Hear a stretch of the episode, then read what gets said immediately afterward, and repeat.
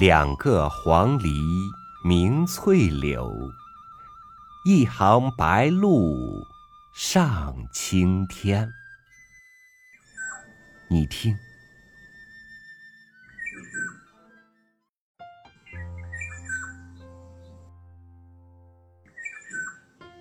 与您分享孙犁的文章《黄鹂》。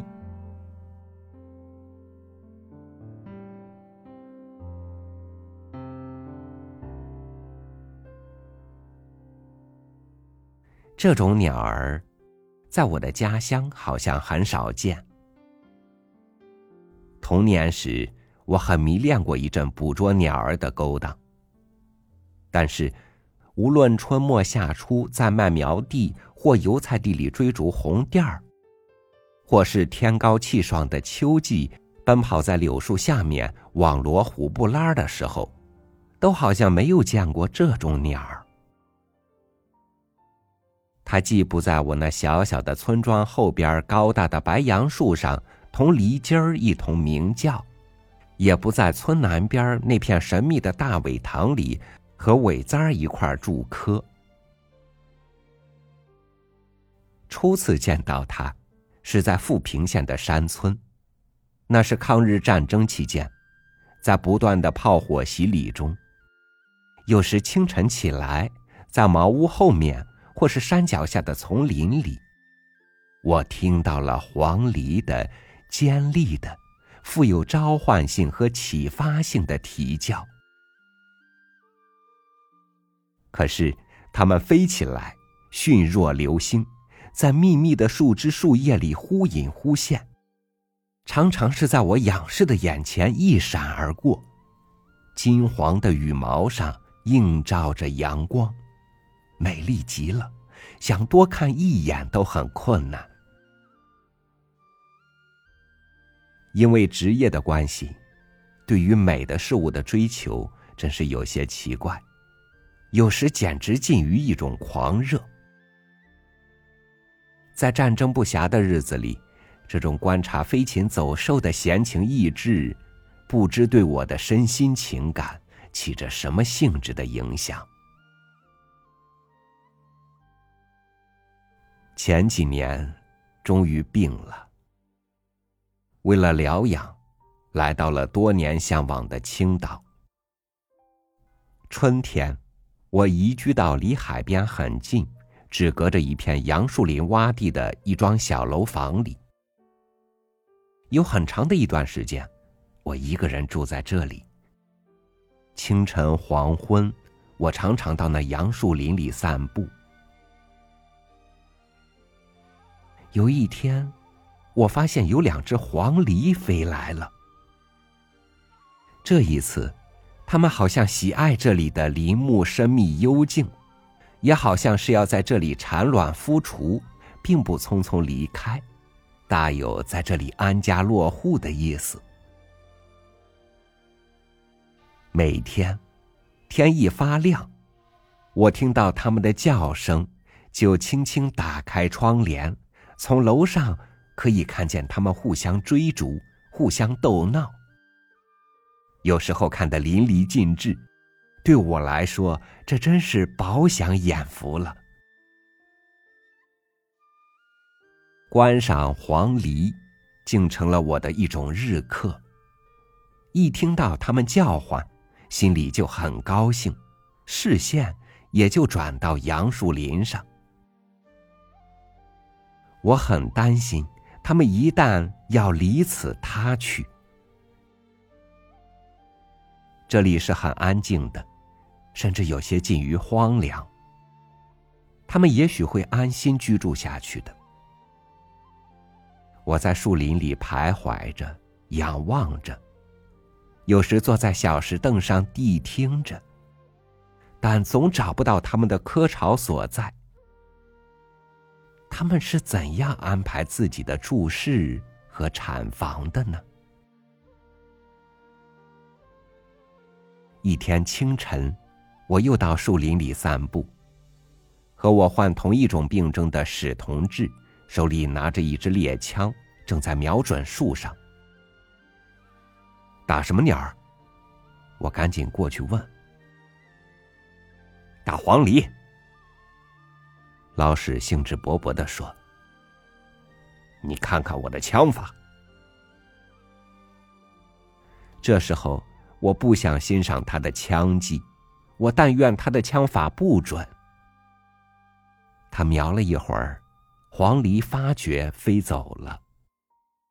乘此机会，我以老病友的资格请他不要射击黄鹂，因为我很喜欢这种鸟儿。我很感激老史同志对友谊的尊重，他立刻答应了我的要求，没有丝毫不平之气，并且说：“啊，养病嘛，喜欢什么就多看看，多听听。”这是真诚的同病相怜。他玩猎枪也是为了养病，能在兴头上照顾旁人，这种品质不是很难得吗？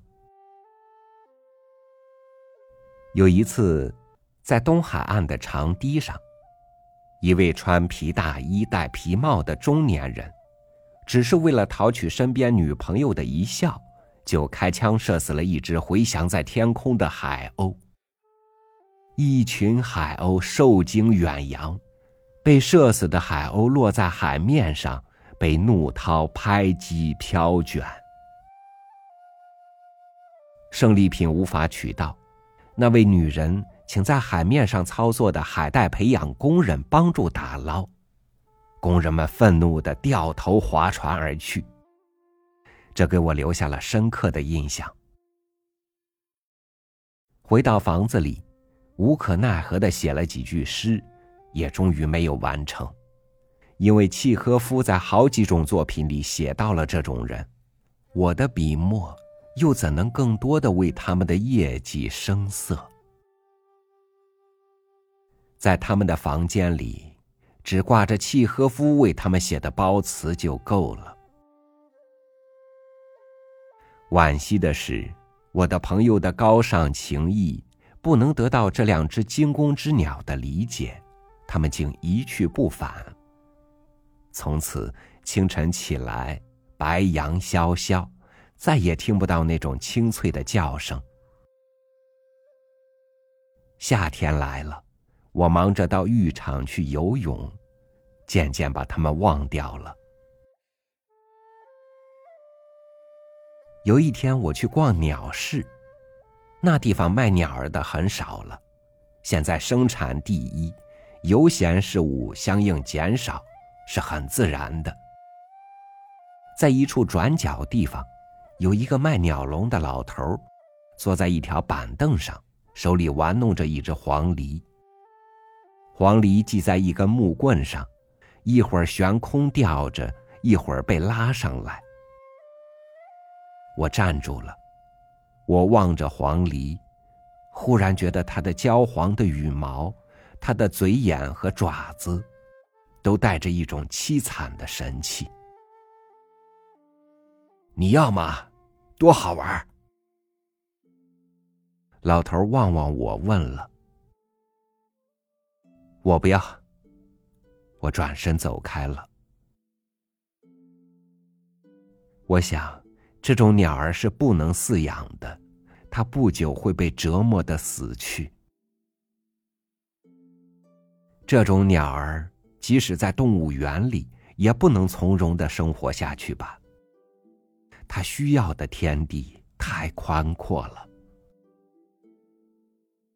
从此有很长一段时间，我不再想起黄鹂。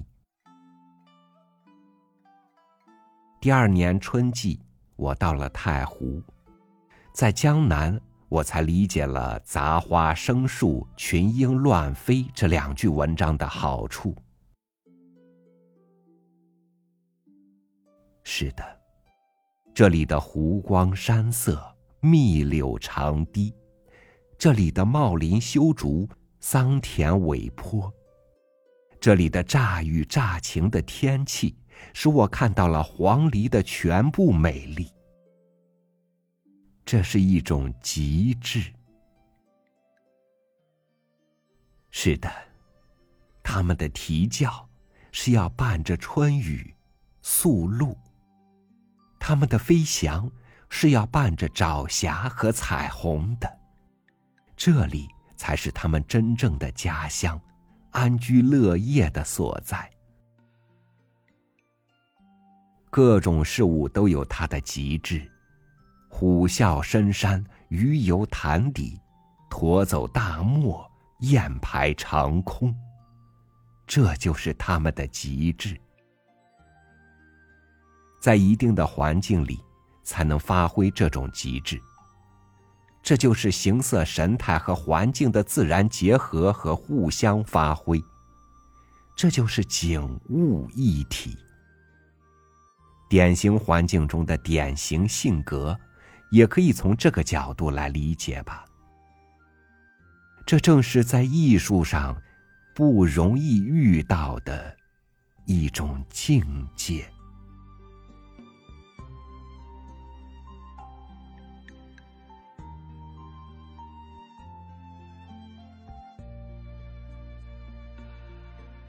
流连戏蝶时时舞，自在娇莺恰恰啼。在一定的环境里发挥到极致，世间的美就在这个春天精彩纷呈。我们的极致在哪里，又是什么呢？感谢您收听我的分享，我是朝雨，祝您晚安，明天见。